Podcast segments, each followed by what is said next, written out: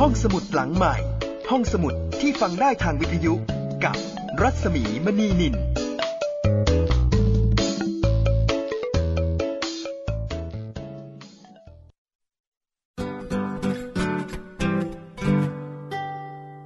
อยุธยานามเต็มว่ากรุงเทพ ทวารวดีสีอยุธยา สืบทวารวดีมีมาสืบละโวอโยธยาสี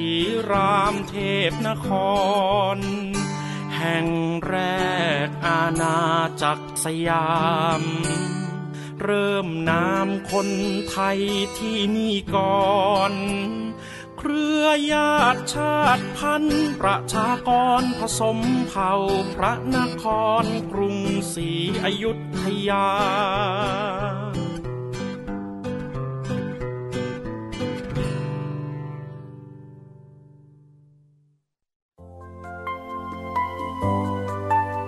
ตอนรับคุณผู้ฟังเข้าสู่รายการห้องสมุดหลังไม้นะคะ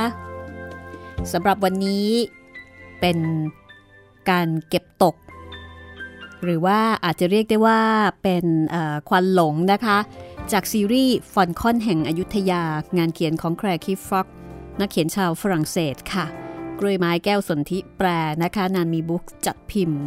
ที่ได้นำเสนอต่อเนื่องกันมา 47 ตอน วันนี้มีบทสัมภาษณ์พิเศษนะคะที่ดิฉันเองเนี่ยเดินทาง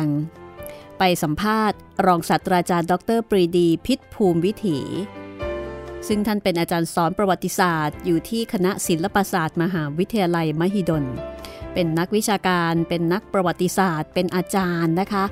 แล้วก็ที่สำคัญเป็นคนที่ศึกษา ค้นคว้าเกี่ยวกับประวัติศาสตร์ ในสมัยสมเด็จพระนารายมหาราชมาอย่างเชี่ยวชาญทีเดียวค่ะ แล้วอาจารย์ก็เคยอ่านหนังสือฟอนคอนแห่งอยุธยาด้วย อยากให้คุณได้ฟังบทสัมภาษณ์นี้ จะได้ความรู้ได้ข้อมูล ได้รับฟังเรื่องราวที่มีบันทึกไว้ในหลักฐานของทางฝ่ายไทยและต่างประเทศเพิ่มขึ้นค่ะ จะทำให้เราชัดเจนในข้อเท็จจริงมากขึ้น ในตอนนี้ดิฉันได้ถามอาจารย์ปรีดีนะคะว่าฟอลคอนมีตัวตนจริงในประวัติศาสตร์หรือไม่ และฟอลคอนมีบุคลิกลักษณะอย่างไร อาจารย์มองตัวตนของฟอลคอนแบบไหนนะคะ และที่สำคัญค่ะ ฟอลคอนมีคุณูปการอย่างไร ต่อกรุงศรีอยุธยา ถ้าไม่มีฟอลคอน อยุธยาจะเป็นอย่างไร คือถ้าไม่มีฟอนคอน จะเป็นอย่างไร ทั้งหมดนี้ อยู่ในบทสัมภาษณ์ รองศาสตราจารย์ ดรปรีดี พิษภูมิวิถีจากคณะศิลปศาสตร์ มหาวิทยาลัยมหิดล อยากให้คุณได้ฟังนะคะ สนุกแล้วก็ได้ความรู้น่าสนใจ น่าติดตามทีเดียว เชิญฟังได้เลยนะคะ กับคำถามแรกว่า อาจารย์มองบทบาทของคอนสแตนตินฟอลคอนอย่างไร และคอนสแตนตินฟอลคอนมีตัวตนจริงในประวัติศาสตร์ใช่หรือไม่ ต้องถือว่าเป็นสมัยที่รุ่งเรืองที่สุดนะครับสังคมเนี่ยเจริญนะฮะเนื่องจากว่ามันเป็นยุคที่ไม่มีสงครามแล้ว เป็นยุคที่หมดความเป็นสงคราม เพราะฉะนั้นประชาชนเนี่ยมันเป็นอีกหนึ่งเจเนอเรชันหลังจากที่พระนเรศวรทรงทรงประกาศอิสรภาพไปแล้วนะครับพระเอกาทศรถเนี่ยเริ่มมีชาวต่างชาติเข้ามา ก็คือพวกอังกฤษพวกฮอลันดาเนี่ยเริ่มเข้ามา ระเจ้าทรงธรรมนี่เริ่มเข้ามาอีกนะครับแล้วก็มาเป็นพระเจ้าประสาททองนี่เยอะมากเลย บริษัทการค้าจนกระทั่งพระนารายณ์เพราะฉะนั้นมันเป็นจุดที่สังคมเนี่ยบริบูรณ์ บริบูรณ์ด้วยอะไรบ้างก็บริบูรณ์ด้วยการเศรษฐกิจนะฮะบริบูรณ์ที่มันไม่มีศึกสงคราม แล้วก็ในยุครัชกาลของพระองค์เนี่ยยาว 32 ปีนะครับเพราะฉะนั้นท่านมีเวลาที่จะทำอะไรหลายๆอย่างที่มันที่มันสำเร็จ แล้วอะไรที่ค้างอยู่ท่านก็ทำให้มันจบ นะฮะเช่น วัดพระอารามที่บรรดาพ่อท่านหรือใครต่อใครทำค้างไว้ ท่านทำให้มันเสร็จ แล้วท่านก็ทำใหม่ขึ้นมา มันก็เลยกลายเป็นยุครัชกาลที่คนเนี่ยค่อนข้างจะมีความสุขที่มันสะท้อนออกไปในบันทึกของชาวต่างชาตินะครับ ซึ่งก็โชคดีว่าในรัชกาลพระองค์เนี่ยบันทึกชาวต่างชาติมันมีสูงมาก เยอะมากนะเยอะมากๆเลย หลายสิบชิ้นที่เราสามารถได้ข้อมูลพวกนี้มา ที่เด่นๆมีอะไรบ้างคะ ถ้าเกิดว่าคุณผู้ฟังสนใจที่จะไปหาอ่านเออหลักๆก็คงจะเป็นบันทึกของลาลูแบร์นะครับชื่อว่าราชอาณาจักรสยาม อันนี้หาอ่านได้ แล้วเราจะเห็นการบันทึกวิถีชีวิตของคนสยามสมัยพระนารายณ์ที่ดีที่สุดนะครับเอ่อมีบันทึกของแชร์แวสนะครับนิโคลาแชร์แวสอันนี้นี่คือสิ่งบันทึกฝรั่งเศสที่ปัจจุบันมีการเอามาพิมพ์ขายกัน ของนิโคลัสแชร์แวสนี่เขาเป็นใครคะแชร์แวสเป็น เป็นทั้งบาทหลวงแล้วก็เป็นทั้งผู้ที่สนใจในประวัติศาสตร์อยุธยานะครับ สนใจธรรมชาติ เข้ามาในรัชกาลพระนารายณ์เหมือนกันนะครับแล้วก็อยู่เป็นระยะเวลานานอยู่ทั้งสองสามปีนะฮะลาลูแบร์อยู่ 3 เดือนเท่านั้นเอง แต่ว่าทั้งสองคนเนี่ยมีมุมมองกับสังคมเนี่ยที่ดี คือเห็นเห็นคนในสังคมหลายชนชั้น เจอหลายชนชั้น เจอทั้งขุนนาง เจอทั้งคนชั้นชั้นล่าง เห็นการค้าเห็นบ้านเมืองว่ามีอะไรบ้างพรรณนาความงามของเมืองนะฮะมีสวนมีน้ำพุมีคลองมีเรือต่างๆ มากมาย นี่คือนี่คือบันทึกของชาวต่างชาติที่เขามองสังคมอยุธยานะครับว่ามันเป็นสังคมที่มีความสุขนะฮะซึ่งปัจจุบันเนี้ยมันไม่มีนะเอกสารก็ลดน้อยลง ปัจจุบันนี้ถ้าเทียบปัจจุบันนี้นะสังคมมันต่างกันกับสมัยสมเด็จพระนารายณ์มาก น่าจะเป็นสังคมแบบ international มากเลยไหมคะอาจารย์ เพราะว่าชาวต่างชาติเข้ามาใช่ใช่ค่อนข้างจะหลากหลายเชื้อชาติภาษา เราเราเรียกกันว่าสังคมพหุวัฒนธรรมนะครับ สังคมพหุวัฒนธรรมเนี่ยมันเป็นทั้งวัฒนธรรมที่เป็นนามธรรมแล้วก็รูปธรรมเอ่อรูปธรรมก็คือเสื้อผ้าหน้าผมอืมนะฮะอาหารการกินค่ะนะครับเราใส่รองเท้ามีเสื้อมีเครื่องประดับแบบเอ่อต่างชาตินะครับ มีของหรูๆประดับบ้าน อะไรอย่างนี้เป็นต้นนี่คือรูปธรรมเอ่อมีภาษาที่ใช้ สังคมนามธรรมก็คือว่าเราเริ่มเห็นความสิ่งที่มันปรากฏ เช่น วัฒนธรรมของชาวต่างชาติที่มันเป็นนามธรรมการการทำงานที่มันหนักขึ้นนะฮะในลักษณะแบบนี้เกิดขึ้นความเชื่อทางศาสนาที่มันปรากฏอะไรอย่างเงี้ยนะครับ ก็มีทั้งสองแบบ ชาวสยามในยุคนั้นนี่แสดงว่าอาจจะต้องพอรู้ภาษาต่างชาติบ้างไหมคะ นอกเหนือจากภาษาจีนหรือว่าภาษาอออะไรล่ะที่ ที่มีชาวต่างชาติเข้ามาในช่วงนั้นนะคะ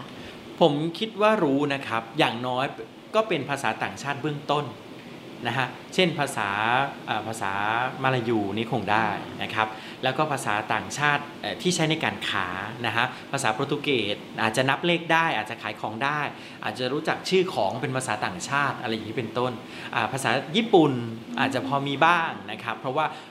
ชาติใดก็ตามที่เข้ามาค้าขายเนี่ยก็คงจะเอาภาษาเอาวัฒนธรรมของชาตินั้นๆเข้ามาด้วย ซึ่งตรงเนี้ยถือว่าทำให้อยุธยากลายเป็นสังคมพหุวัฒนธรรมนะฮะค่ะน่าจะเป็นเมืองที่มีสีสันมากทีเดียวนะคะในสมัยสมเด็จพระนารายณ์เนี่ยเออมันจะยาวมาถึงอยุธยาตอนปลายนะครับ หลักฐานที่เรามีก็คือคำให้การคุณหลวงวัดประดู่ทรงธรรมนะครับ ซึ่งจะพรรณนาตลาด เอาไว้เยอะนะเช่นตลาดบกตลาดน้ำในยุทธยามีตลาดอะไรบ้าง ย่านนี้เป็นย่านค้าขายอยุธยาเรียกเรียกย่านหรือว่าตลาดว่าป่านะฮะย่านป่าตองก็คือย่านที่ขายสรรพสิ่งของที่เกี่ยวเนื่องด้วยต้นกล้วย และผลิตภัณฑ์จากกล้วย ย่านป่าโทนก็คือย่านที่ขายเครื่องดนตรีนะฮะอันย่านวัดมหาธาตุในย่านขายพวกของที่เป็นเครื่องอัฐบริคาร นะถ้าเทียบปัจจุบันนี้ก็คือย่านการค้าต่างๆ ย่านพวกนี้มันมีอยู่เต็มเมืองอยุธยานะฮะมันมีตึกแบบจีนขายของ มันมีตึกแบบมัวแบบมุสลิมขายของ อันนี้คือทำให้เห็นว่าอยุธยามันเป็นเมืองการค้าจริง ๆ มาตั้งแต่สมัยศตวรรษที่ 17นะแล้วก็พัฒนาเป็นขีดสุดเลยศตวรรษที่ 18นะครับนะแต่ว่า 17เนี่ยก็เยอะมากแล้วที่ชาวต่างชาติเข้ามา ในหนังสือเนี่ยจะมีพูดถึงก๋วยเตี๋ยว แล้วก็พูดถึงพันช์อาหารของคนอยุธยาในช่วงนั้น หรือว่าแบบพวกร้านอาหารพัตคารอะไร พวกนี้สมัยนั้นเขามีไหมคะอาจารย์เอ่อก๋วยเตี๋ยวแบบที่มันเป็นก๋วยเตี๋ยวปัจจุบันเนี่ยคงไม่ใช่นะครับ เราก็ไม่รู้ว่าก๋วยเตี๋ยวเนี่ยมันเข้ามาแรก ๆ ตั้งแต่เมื่อไหร่ เพราะว่าเราบอกว่า เอ๊ะจริง ๆ แล้วพอเราพูดถึงก๋วยเตี๋ยวมันก็จอมพลปอที่อ่าที่ที่ฟื้นฟูขึ้นมา แต่จอมพลปอมันคงมีอยู่แล้วแหละ เพราะว่าวัฒนธรรมคนจีนก็กินของที่เป็นเส้นมาอยู่แล้ว แต่จะเรียกว่าก๋วยเตี๋ยวหรือเปล่าเราไม่รู้เนาะเราเรียกอย่างหนึ่งคือเกาเหลาอะเกาเหลาอันนี้มีแน่นอนเพราะว่ารัตนโกสินทร์ตอนต้นก็มีคำว่าเกาเหลานะฮะเอ่อแต่บรรยากาศการค้าร้านอาหารนะมันคงเต็มไปหมด เพราะว่ามันมีตลาดมันมีคนตลอด ตลาดอยุธยาเนี่ยมันแทบจะติดตลาด 24 ชั่วโมงว้าว เพราะว่าการซื้อขายแลกเปลี่ยนมันเกิดตลอดเวลานะฮะเอ่อสินค้าที่เป็นมุสลิมก็หาได้ กาแฟร้านกาแฟมีไหมกาคะแฟมีอะมีอยู่แล้วนะกาแฟเครื่องดื่มมีอยู่แล้วนะครับเออของเครื่องประดับต้มหูสร้อยอะไรต่างๆ ที่เป็นแบบมุสลิมก็มี เพราะฉะนั้นมันก็ก็ทำให้ความคึกคักเนี่ยมันมีตลอดเวลา อาหารการกินเสื้อผ้าหน้าผมเครื่องนุ่งห่มนะฮะเอ่อก็มีพร้อมในอยุธยาอืม ค่ะ แล้วก็ในในในสมัยนั้นเนี่ยที่มีการกล่าวถึงพระเพทราชาที่เราคุยกันไปเมื่อตอนที่แล้วเนี่ยนะคะที่อาจารย์มองว่าพระเพทราชาเนี่ยเป็นคนที่วางเกมการเมืองได้ลึกซึ้งมาก อาจารย์เล่าให้ฟังหน่อยได้ไหมคะว่าพระเพทราชาเนี่ยพระองค์มีมีภูมิหลังที่มาที่ไปยังไงคะเมื่อตอนที่แล้วที่เราเล่ากันว่าการเมืองตอนปลายรัชกาลเนี่ยมันค่อนข้างซับซ้อนนะครับ มันก็ต้องเข้าใจก่อนว่า พระพิราชาท่านก็คงต้องมีเชื้อสายพอสมควร พงศาวดารเนี่ยบอกว่าท่านเป็นคนที่มาจากบ้านครูหลวงที่สุพรรณบุรี แล้วก็เป็นเป็นคนที่ร่วมแม่นมเดียวกันกับสมเด็จพระนารายณ์ อันนี้เป็นประเด็นที่ทำให้เราเห็นว่าท่านคงต้องไม่ใช่คนธรรมดาสามัญนะครับ การมาจากสุพรรณบุรีเนี่ยก็ทำให้เห็นว่าสุพรรณเนี่ยเป็นเมืองที่มีเจ้าปกครอง ตั้งแต่ยุทธยาตอนต้น ดังนั้นการสืบเชื้อสายมาจนถึงพระเพทราชาก็มีความเป็นไปได้นะครับ อ่ออีกเรื่องหนึ่งน่าสนใจถ้าไปที่วัดเอ่อกุดีทอง วัดกุดีทองอยู่ที่สุพรรณบุรี วัดกุดีทองอ่าอ๋อนะฮะถ้าไปวัดกุดีทองเนี่ยเอ่อวัดกุดีทองเนี่ยจะมีเสลี่ยงอยู่อันหนึ่งเสลี่ยงที่พระนั่งหรือขุนนางนั่ง แล้วเรียกกันว่าเสลี่ยงพระเพทราชานะทุกวันนี้ยังเก็บเอาไว้เสลี่ยงนั้นก็มีอายุถึงรัชกาลอยุธยาแหละ ถ้าสมมุติว่าเสลี่ยงนี้เป็นของจริง ก็แปลว่าพระเพทราชาท่านก็เป็นขุนนางชั้นสูง หรือมันอาจจะตกทอดมาจากเจ้าเมืองชั้นสูงของอยุธยาที่ไปอยู่ที่สุพรรณนะฮะอันนี้ก็แปลว่าสถานสถานภาพภูมิหลังของพระพระเพทราชาไม่ธรรมดาแล้ว เรื่องสองก็คือการที่ท่านมาเป็นแม่นร่วมแม่นมเดียวกันนะครับซึ่งก็เท่ากับว่าท่านมีเชื้อสาย แล้วก็เป็นบุคคลสำคัญในราชสำนัก ท่านอาจจะเป็นราชนิกูลนะครับก็คือว่ามีบรรดาบรรพบุรุษเป็นเป็นเจ้ามาก่อน แล้วก็สืบเชื้อสายลงมาก็ได้ เอ่อเรื่องที่ 3 ก็คือท่านเนี่ยได้รับการเอ่อเอ่อมอบหมายให้ดูแลกรมคชบาล เราทราบในพงศาวดารว่า ท่านเป็นเจ้ากรมคชบาล ก็คือดูแลกองช้าง ช้างเป็นพาหนะสำคัญในการศึกนะครับแล้วในขณะเดียวกันก็เป็นพาหนะสำคัญในการแสดงเอ่อพระเกียรติยศของพระเจ้าแผ่นดินนะเพราะฉะนั้นขุนนางที่คุมกรมคชบาลเนี่ยต้องถือว่าเป็นขุนนางที่มีความสำคัญ ทั้งอำนาจแล้วก็หน้าที่ อันนี้เป็นตัวที่บอกว่าพระเพทราชาไม่ใช่บุคคลธรรมดานะฮะท่านถึงมีบทบาทมากแล้วก็เป็นที่ยอมรับ อีกสิ่งหนึ่งที่มันก็ไปปรากฏก็คือในช่วงท้ายๆเนี่ยความสัมพันธ์ระหว่างท่านกับพระสงฆ์เนี่ยค่อนข้างเป็นในระดับสูงนะฮะโดยเฉพาะอย่างยิ่งกับพระสงฆ์ที่มีสมณศักดิ์สูง อันนี้ก็เท่ากับว่าท่านก็มีมีบทบาทสำคัญนะที่ท่านจะติดต่อกับพระได้ นะครับค่ะพระเพทราชานี่มีภาพของการเป็นคนเกลียดฝรั่งมาก ๆ ตรงนี้นี่ข้อเท็จจริงเป็นยังไงคะผมคิดว่ามันเป็นเอ่อสภาพการของอยุธยาตอนนั้นที่มันเห็นความเป็นพหุวัฒนธรรมเยอะนะฮะและพหุวัฒนธรรมเนี่ยพระเวทราชาคงมองว่ามันมีอยู่สองแบบ คือแบบที่เข้ามาด้านการค้าด้านการวัฒนธรรม แบบนี้ท่านไม่ยุ่ง คือมาค้าขายมาเผยแผ่ศาสนาท่านคงไม่ยุ่ง แต่ว่าวัฒนธรรมที่มันเป็นด้านการปกครองด้านการเมือง ท่านคงยุ่ง เช่น ท่านเห็นฝรั่งเศสในช่วงท้ายที่ที่เอากองทหารเข้ามา อยู่ๆมีกองทหารอยู่จำนวนหลักร้อยคน เข้ามาประจำที่กรุงเทพที่ป้อมที่บางกอกเนี่ยมันเป็นเรื่องผิดปกติสำหรับคนที่เป็นทหารอย่างพระเพทราชา ท่านคงมองเกมตรงนี้ออกแล้วก็ไม่ปรารถนาให้ทหารต่างชาติเข้ามา วุ่นวายในราชอาณาจักร ท่านถึงต้องดำเนินนโยบายการเมืองของท่านเอง โดยการพยายาม ลดอำนาจของพวกทหารเหล่านี้ลง หรือแบ่งอำนาจทหารพวกนี้ออกนะฮะทำไมถึงต้องใช้ประโยคพวกนี้ก็เพราะว่ามันมีหลักฐานในทหารบันทึกของทหารอยู่บางคนที่พูดว่า พอเข้ามาถึงแล้วเนี่ยก็มีข่าวมาพระเพทราชาเรียกพบ ว่ามันมีโจรสลัดในน่านน้ำ ขอให้ทหารฝรั่งเศสออกไปช่วยรบอืมเพราะฉะนั้นทหารฝรั่งเศสกลุ่มหนึ่ง ซึ่งมีอยู่น้อยมากแล้ว ยังต้องถูกแบ่งออกไปรบกับโจรสลัด ซึ่งโจรสลัดนั้นมีจริงหรือไม่จริงไม่รู้ แต่มันกลายเป็นว่านโยบายของพระราชาก็คือเขาท่านจะไม่ให้ทหารเนี่ยสลายมันเป็นการสลายกองกำลังของท่านเองนะนี่คือนี่คือนโยบายแล้วก็เป็นยุทธวิธีในการรบ แล้วก็เป็นแผนของท่าน ซึ่งฝรั่งเศสไม่รู้หรอก เพราะเมื่อมาถึงแล้วก็อยู่ under พระเพทราชา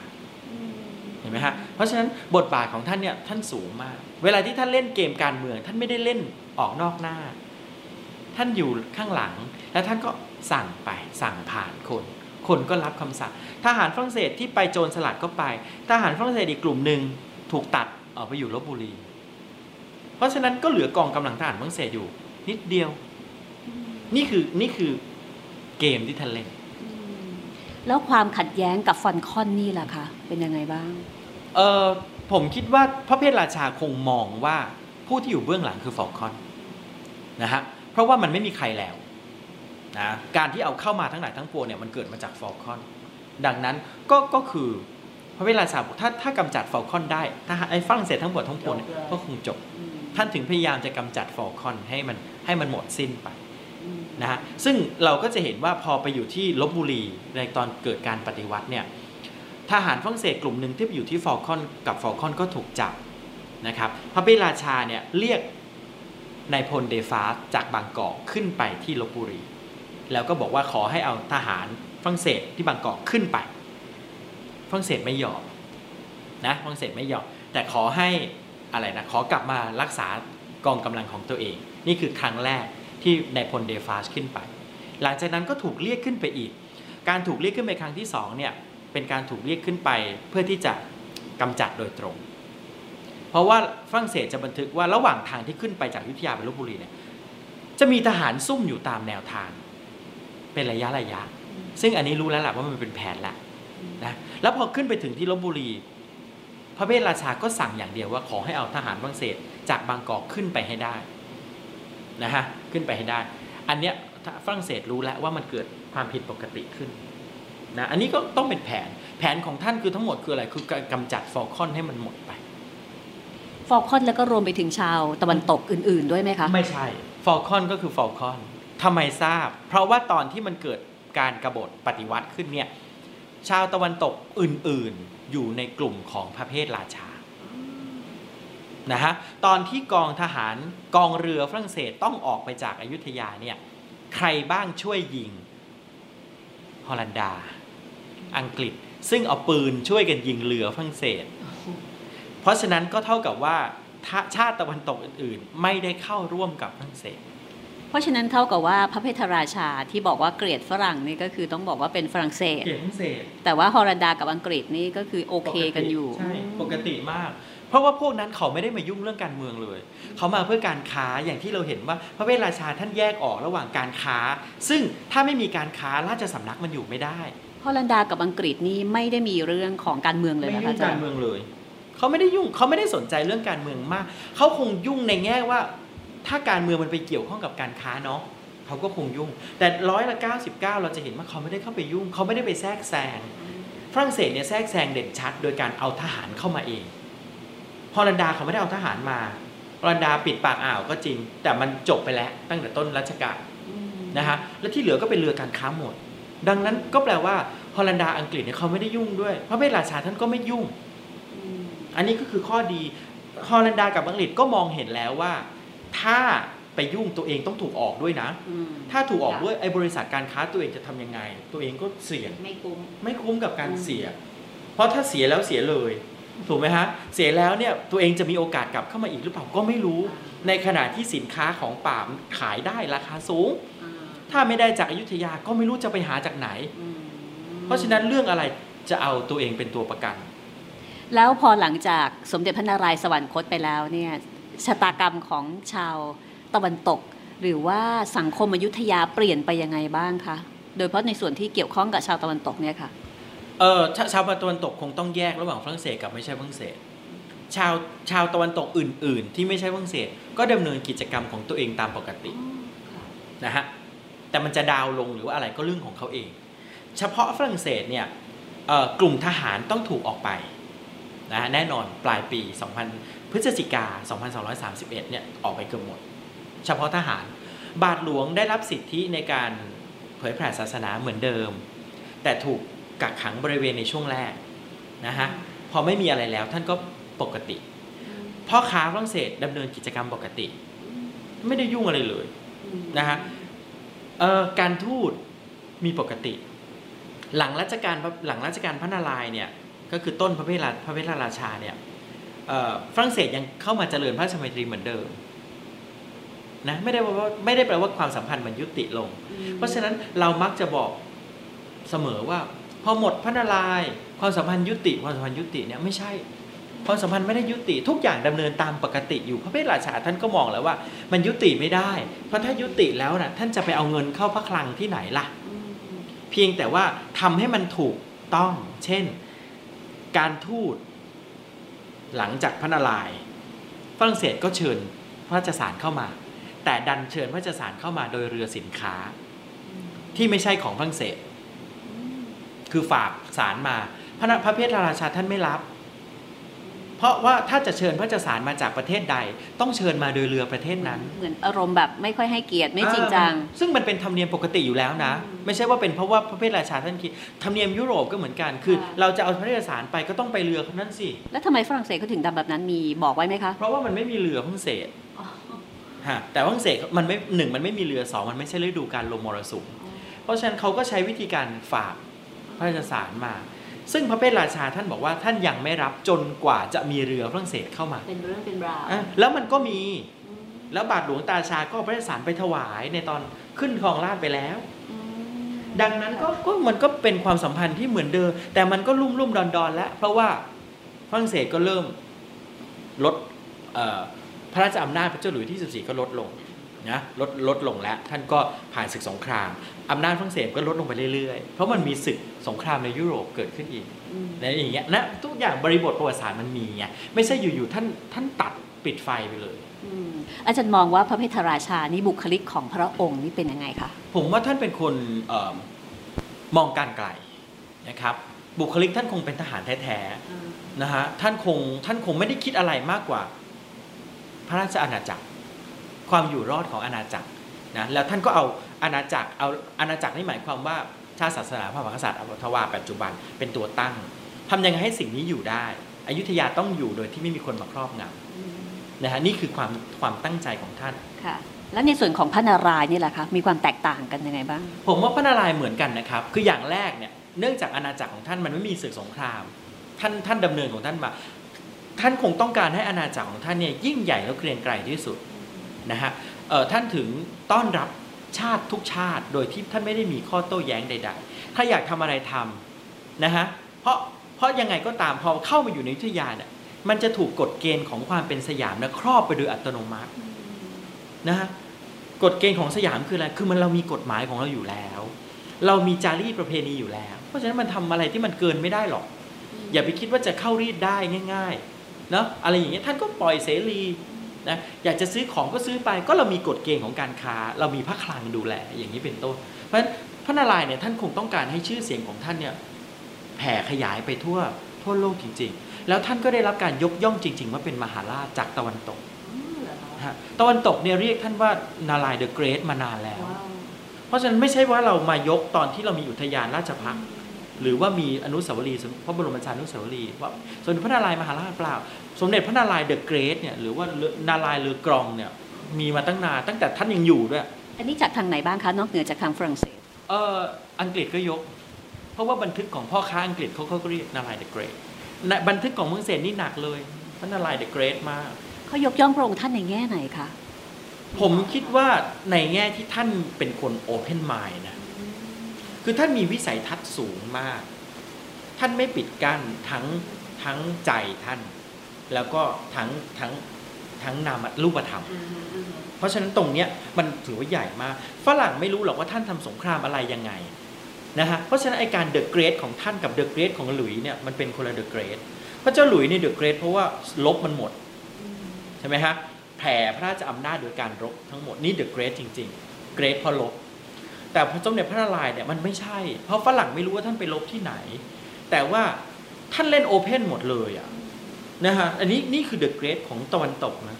อาจารย์คะถามหน่อย ฉากภาพที่มีการถวายพระราชสาร ครั้งแรกที่ว่าพระองค์เนี่ยต้องโน้มพระองค์ลงมารับพระราชทานใช่ไหมอืคะมแล้วก็มีเราดูเอ่อไม่ใช่เราดูแบบเดชมฟอนคอนเนี่ยาหมอบอยู่ข้างๆว่าใช่ชูขึ้นชูขึ้นใช่ใช่ตรงนี้ข้อเท็จจริงเป็นยังไงอะคะใช่ใช่ภาพเนี้ยภาพพระราชสารนี้ข้อแรกเกิดขึ้นที่อยุธยาอ่านะไม่ใช่ลบบุรีนะครับเกิดขึ้นอ๋อที่ที่อยุธยาเหรอคะจา กการถวายพระราชสารทั้งหมดเนี่ยเกิดขึ้นที่อยุธยา ลบเผอิญมาตัวพระราชวังเอ่อตัวพระที่นั่งที่ถวายพระราชสารคือพระที่นั่งสันเพชรเนี่ยมันพังไปหมด ต้องไปดูที่เมืองโบราณ เออต้องไปดูบนแต่แต่พระที่นั่งดุสิตสวรรค์ธัญมหาปราสาทที่ลบบุรีมันมันมีอยู่ คนก็เลยกลับไปคิดว่ามันไปถวายที่ลบบุรี แล้วก็มีช่องหน้าต่างแล้วก็มีช่องหน้าต่างเหมือนกัน พระที่นั่งสันเพชรก็มีช่องหน้าต่างเพียงแต่มันไม่มีให้เราเห็นนะครับ อันเนี้ยเป็นอันที่ฝรั่งชอบมาก คือเดอชมองก็เขียน คือการถวายพระราชสารของเขาของเราเนี่ยกับเขาเนี่ยมันต่างกัน ต้องเข้าใจว่ามันต่างกันมาก เวลาฝรั่งเข้ามา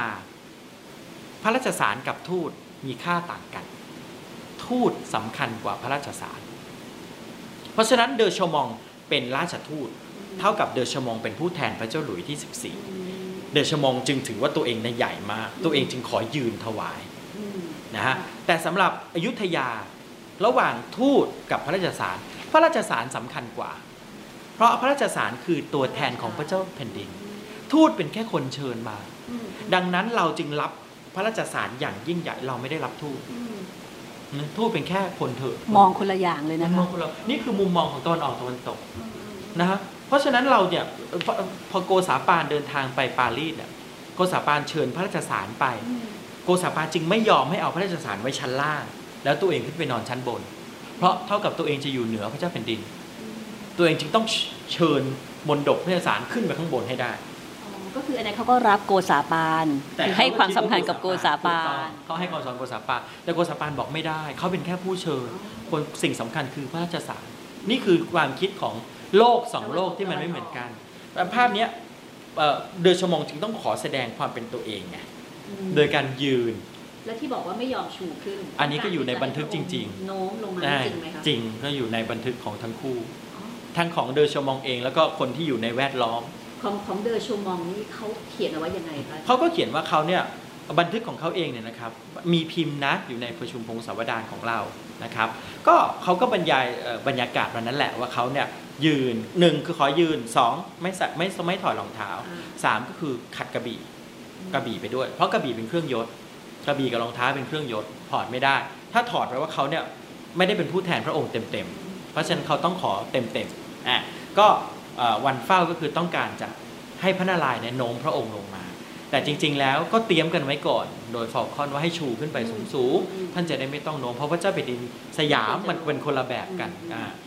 เอ่อเขาไม่ยอมเขาอยากจะต้องทำแบบนั้น เขาก็เลยทูนิดเดียวทำไมเขาถึงต้องการให้พระองค์โน้มพก็ระองค์เป็นลงมาเขาคิดว่าการที่พระองค์โน้มลงมาเนี่ยมันเป็นมันเป็นกิริยาของการให้เกียรติที่ท่านจะได้เอื้อมลงมาจับนะแต่สมเด็จพระนารายณ์ท่านไม่ถืออะไรเลย ถ้าฟังเอ่อบันทึกโดยชมองเองก็ถือว่า ท่านไม่ได้ทรงถือ ท่านก็ท่านก็แย้มพระสวน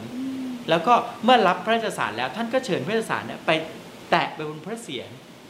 เป็นการให้เกียรติพระเจ้าหลุยที่ 14 ซึ่งก็ยิ่งสร้างความประทับใจ ใช่ เพราะต้องไม่ลืมว่าพระราชสารคือพระเจ้าพระเจ้าแผ่นดิน พระนารายณ์ท่านถึงหยิบพระราชสารขึ้นไป นี่คือสิ่งที่พระนารายณ์ท่านรู้ เพราะฉะนั้นพระเจ้าแผ่นดินพระองค์นี้เนี่ยพระนารายณ์สมเด็จพระนารายณ์มหาราชเนี่ยท่านไม่ใช่พระเจ้าแผ่นดินแบบจารีตเดิมของอยุธยา ดูท่านเป็นคนถ้าดูดูจากหลาย ๆ อย่างเหมือนสบายๆด้วยให้เกียรติคนอื่นสำคัญปัจจุบันเนี้ยเราเรียกว่าท่านทันโลก ที่ใส่ทัศน์ไกลมากคือท่านรู้ว่ามันมีอะไรเกิดอะไรขึ้น ทั้งตะวันออกใกล้นะตะวันออกพวกมุสลิมเพราะท่านรู้จักมุสลิมมาก่อนบรรยากาศท่านเป็นมุสลิม ฉลองพระองค์ท่านเป็นอะไรต่างๆแล้วบรรตะวันออกไปอีกก็คือยุโรปท่านก็รู้ธรรมเนียมของท่านท่านรู้ท่านท่านสามารถที่จะอยู่ได้ท่ามกลางความหลากหลายโดยที่ตัวตนก็ไม่เสีย ใช่ฮะอันนี้อันนี้ถือว่าสำคัญท่านถึงท่านถึงเป็นที่ยอมรับของชาวตะวันตกทั้งหมดสำหรับพระเจ้าแผ่นดินพระองค์นี้นะเอ่อในพ ระราชจริยวัตรเช่น ท่านท่านโปรดชาวต่างชาติ เวลาออกไปไปขี่ช้างอะไรท่านให้พวกนี้ไปด้วย ไปดูเพราะการไปดูนี่มันก็เป็นการการประชาสัมพันธ์ประเทศโดยไกลๆเนาะโดยที่ไม่ต้องมานั่งบอก คือท่านไม่ได้ปิดพระองค์อยู่ รับทูตแล้วจบไม่ใช่ ท่านให้มาเฝ้าให้มาคุย มีกล้องสองทางไกลใช่ไหมอะเอามาดูซิเราก็จะเห็นภาพท่านออกทอดพระเนตรสุริยุทธันทรุปราคา อันนี้มันยิ่งทำให้บันทึกของชาวต่างชาติที่อยู่ที่ต่างประเทศเนี่ยพูดถึงพระนารายณ์ในแง่ดีไม่มีเลยที่พูดถึงพระนารายณ์ในแง่ลบคือจะออกแนวเหมือนกับเป็นการชื่นชม ชื่นชมเท่านั้น ไม่ว่าจะเป็นชื่นชมที่ท่านเก่งท่านมีวิสัยทัศน์ ท่านโปรดที่จะเรียนรู้ใหม่ๆ ท่านรับสั่งนาน ท่านคือเราก็ไม่เข้าใจว่าทำไมพระนารายณ์ท่านท่านอย่างนี้แต่มันเป็นอุปนิสัยส่วนตัวของเหมือนกับว่าพระองค์แบบ ทรงเป็นคนใฝ่รู้ไหมคะถ้าพูดภาษาชาวบ้านชาวบ้านทรงสนพระไทยในความเปลี่ยนแปลงของโลก ใช่ แล้วก็ท่านก็ไม่คิดว่าสิ่งนั้นมันจะขัดต่อความเป็นประโยชน์นะฮะเอ่อท่านเรียนรู้แล้วยังไง ถ้าเรียนรู้แล้วท่านก็สร้างสิท่านรู้ว่าโอเค เมืองนอกมีป้อมปราการที่ดีท่านถ้าถ้าฝรั่งเศสเข้ามามีวิศวกรเข้ามาด้วย ท่านก็เอาวิศวกรฝรั่งเศสเนี่ยสร้างเมืองสิออกแบบไปเลยนะสงขลาอินบุรีลบบุรี พวกนี้มีป้อมแบบตะวันตกทั้งสิ้น ในรัชกาลของพระองค์ มีอีกเรื่องหนึ่งก็คือว่าพระราชธิดากรมหลวงโยธาเทพที่มีกล่าวว่ามีอิทธิพลมาก แล้วก็เป็นพระราชธิดาพระองค์เดียว จริงเหรือคะที่พระองค์มีพระราชธิดาพระองค์เดียว แล้วก็ไม่มีพระราชโอรสเออในพงศาวดารจะพูดถึงพระสิทธิดาพระองค์เนี้นะครับว่าท่านเป็นพระสิทธิดาที่มีอำนาจมาก ทั้งในเรื่องของ การต่อรองนะต่อรองกับกับต่อรองใครกับพ่อเลยอ๋อต่อรองกับสมเด็จเอ่อสมเด็จพระนารายณ์มหาราชแล้วก็ต่อรองกับฝรั่งเศสข้อแรกก็คือไม่โปรดชาวต่างชาติเลยพระสิทธิดาพระองค์นี้กรมหลวงโยธาเทพนะครับสมเด็จพระนารายณ์เนี่ยมีน้องสาวอยู่หนึ่งพระองค์คือกรมหลวงโยธาทิพย์นะฮะแล้วก็มีลูกสาวคือกรมหลวงโยธาเทพ ไม่ปรากฏว่ามีพระราชโอรสนะครับ แต่ก็เข้าเข้าใจก่อนว่าพระสิทธิดาพระองค์นี้น่าจะประสูติแต่ สมเด็จพระอัครมเหสี ซึ่งสมเด็จพระนารายณ์อาจจะมีพระมเหสีอื่นๆอีก แต่ไม่ได้ปรากฏแล้วนะครับไม่ได้ปรากฏทั้งชื่อและพระราชโอรสธิดา ก็มีแค่พระองค์เดียว ซึ่งเข้าใจว่าพระองค์พระราชธิดาพระองค์นี้เนี่ยไม่ชอบเลยกับชาวตะวันตก เพราะอะไร เพราะว่าหนึ่งเรารู้ว่าพระราชธิดาพระองค์นี้เนี่ยทรงทรงอะไรล่ะยึดมั่นในพระธรรมคำสั่งสอนของพระพุทธเจ้ามาก นะเพราะฉะนั้นถ้ามีข่าวมาแตะว่าจะมาเปลี่ยนศาสนาท่านจะเกลียดนะท่านจึงไม่โปรดฟอลคอนนะครับแล้วก็ไม่ชอบเลยที่จะเสวนากับชาวตะวันตก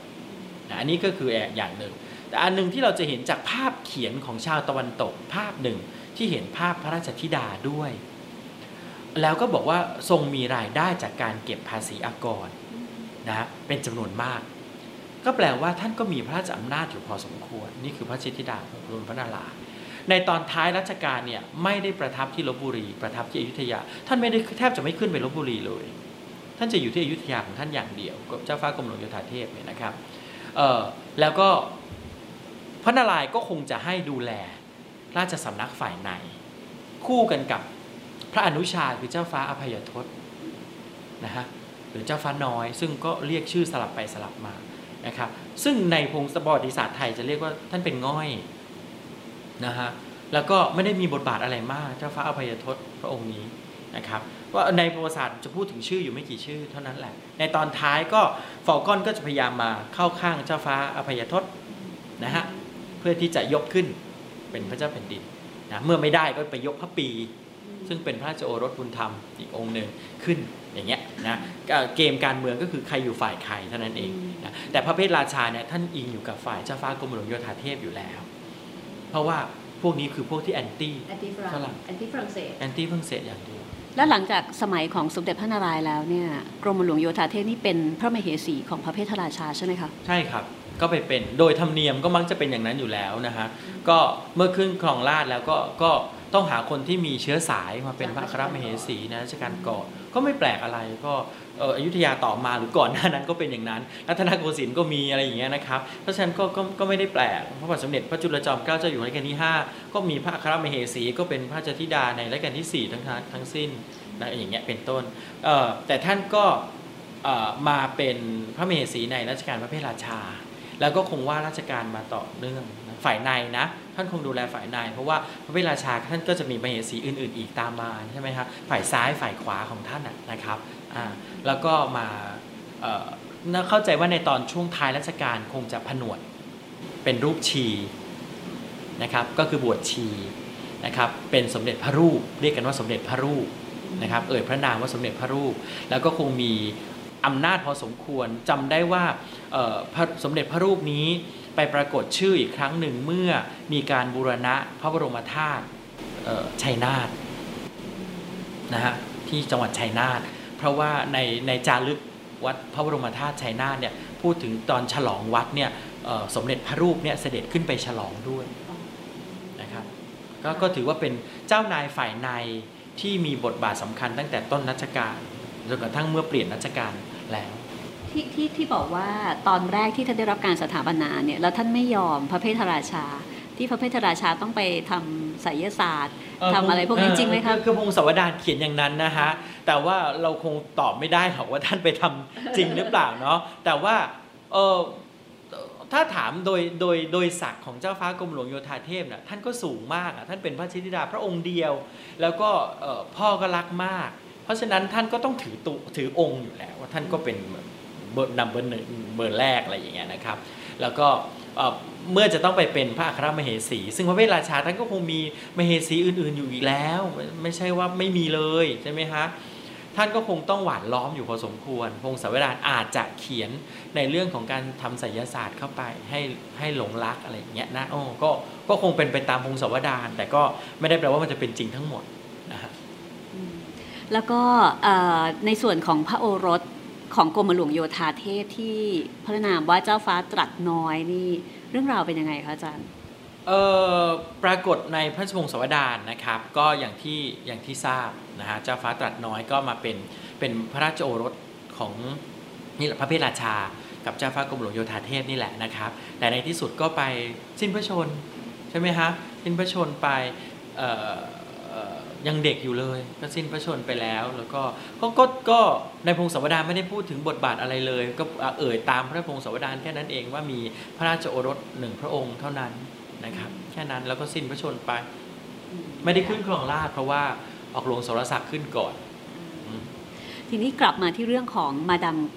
มาดามฟอนคอนเนี่ยนะคะ หลังจากสมัยของฟอนคอนแล้วเนี่ยชีวิตของเธอนี่เป็นยังไงคะมีมีบันทึกเอาไว้มากน้อยแค่ไหนคะ หลังจากที่สามีตายฟอลคอนตายเนยนะครับบ้านที่ลบบุรีก็ถูกริบนางก็ถูกกวาดต้อนลงมาที่กรุงเทพที่บางกอกเนาะสิ่งหนึ่งที่นางต้องการก็คือออกไปจากไอ้สยามนะอันนี้คือความประสงค์ของนาง เพราะว่านางไม่อยากอยู่แล้ว นางก็เลยขอออกไปกับทหารฝรั่งเศสนะครับ คิดว่าทหารฝรั่งเศสจะให้ออกไหมไม่ไม่ให้ใช่ไหมคะนางอยากออกไปนะทหารฝรั่งเศสมีสองกลุ่ม กลุ่มหนึ่งคิดว่านางเป็นฝรั่งเศส ก็ควรจะต้องเอาออกไปด้วย แต่อีกกลุ่มหนึ่งไม่ควรเอาออกไป กลุ่มที่ไม่ควรเอาออกไปก็มองว่าถ้าเอานางออกไปด้วย สยามคงไม่ให้ฝรั่งเศสออก เดี๋ยวมีปัญหา เดี๋ยวจะมีปัญหาทางการเมือง นางเลยกลายเป็นชนวนปัญหาทางการเมืองอีก ในที่สุดก็ลงมติกันฝรั่งเศสก็ไม่เอานางออกไป นางก็เสียใจมากๆ เพราะนางคิดว่าสามีของนางเนี่ยดูแลทหารฝรั่งเศสมาฝรั่งเศสไม่ควรจะทำเช่นนี้กับนาง แต่นางทำอะไรไม่ได้แล้ว นางก็เลยถูกต้องถูกส่งตัวกลับนะครับ ก็พงศาวดารก็บอกว่านางก็เข้าทำงานเป็นเอ่อเจ้าพนักงานวิเศษก็คือห้องเครื่องนะฮะและในที่สุดก็เกือบจะถูกเป็นเป็นเป็นขนมของออกหลวงสรศักดิ์นะครับ แต่ก่อนหน้านั้นก็คงเข้าไปทำงานเป็นเจ้าหน้าเจ้าพนักงานวิเศษ ดูแลห้องเครื่องไป อาจจะเป็นห้องเครื่องฝรั่งนะครับที่อยู่ในในในพระราชวังหลวงอยุธยา อันนี้มันก็จะมาเชื่อมโยงกับตำนานเท้าทองกีบม้าไหมคะอาจารย์เชื่อมกัน แต่ผมก็ยังคิดว่าเป็นคนละคนนะครับ เป็นคนละคนกัน เพราะว่าตำแหน่งเท้าทองกีบม้าเนี่ยแม้ว่าชื่อมันจะไปพ้องกับมารีกีมานะครับ แต่ก็ไม่ได้แปลว่านางมารีกีมาจะเป็นเท้าทองกีบม้า เพราะเท้าทองกีบม้ามันคงเป็นตำแหน่งตำแหน่งนี้อาจจะเป็นใครก็ได้นะครับ ตัวนางเองอาจจะมีความสามารถในการทำกับข้าวอยู่บ้าง แต่ก็ไม่ได้แปลว่าจะต้องไปทำขนมอย่างเดียวตำแหน่งเท้าทองอาจจะมีมาก่อนหน้านั้นแล้วก็ได้ตำนานเท้าทองกีบม้ากับเรื่องของมาดามฟอนคอนนี่อาจารย์มองว่า ยังไม่มีข้อสรุปชัดเจนว่าเป็นคนคนเดียวกันถ้าถามผมผมว่าเป็นคนละเรื่องกันเลยนะครับ ข้อแรกคือในบันทึกของชาวต่างชาติทั้งหมดเนี่ยไม่ได้พูดว่านางมาริกิมาทำขนม แล้วมันมานะฮะเกี่ยวกันได้ยังไงคะ เราเอาชื่อไปผูกกันว่าท้าทองกีบม้ามาจากกีมานะครับ อย่างที่บอกว่ามันอาจจะเป็นการพ้องกันโดยโดยยังไงก็ได้ และนั่นก็คือบทสัมภาษณ์รองศาสตราจารย์ ดรปรีดี พิษภูมิวิถีจากคณะศิลปศาสตร์ มหาวิทยาลัยมหิดลนะคะ ซึ่งเป็นนักวิชาการที่คร่ำวอดอยู่กับประวัติศาสตร์ ในสมัยกรุงศรีอยุธยา โดยเฉพาะในสมัยสมเด็จพระนารายมหาราชค่ะ ฟังแล้วทำให้เราเห็นภาพชัดเจนขึ้นนะคะ ว่าข้อเท็จจริงทางประวัติศาสตร์นั้นได้กล่าวและบันทึกเอาไว้เกี่ยวกับคอนสแตนตินฟอลคอน หรือฟอลคอนแห่งอยุธยาอย่างไร รวมไปถึงบริบทของเรื่องราว ในยุคนั้นสมัยนั้น ในตอนต่อไปค่ะ รองศาสตราจารย์ดรปรีดีนะคะ ได้พูดถึง สภาพการโดยทั่วไปในสมัยกรุงศรีอยุธยา ในรัชสมัยของสมเด็จพระนารายมหาราช ซึ่งได้ชื่อว่าเป็นยุคทองของกรุงศรีอยุธยา ว่าทำไมถึงได้ชื่อว่าเป็นยุคทองแห่งกรุงศรีอยุธยา รวมไปถึงเรื่องราวที่น่าสนใจของพระเพทราชา และกรมหลวงโยธาเทพจากข้อเท็จจริง ในประวัติศาสตร์ที่มีบันทึกเอาไว้ พลาดไม่ได้นะคะ กับตอนต่อไปของห้องสมุดหลังใหม่ที่เป็นการสัมภาษณ์พิเศษอีกหนึ่งตอนค่ะ สำหรับวันนี้หมดเวลาของห้องสมุดหลังใหม่แล้ว ลาคุณผู้ฟังไปก่อนนะคะ สวัสดีค่ะ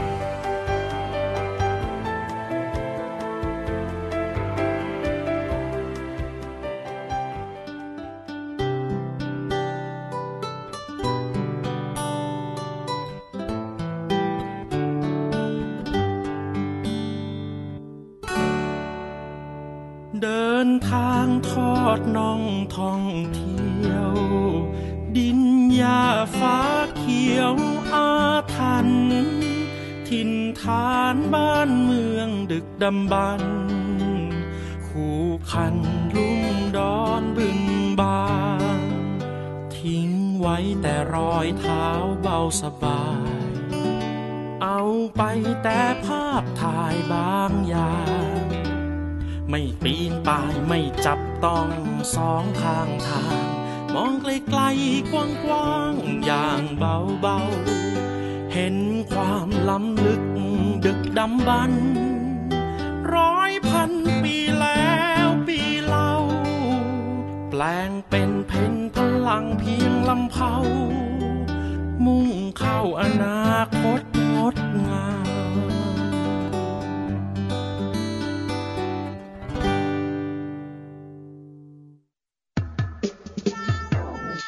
ห้องสมุดหลังใหม่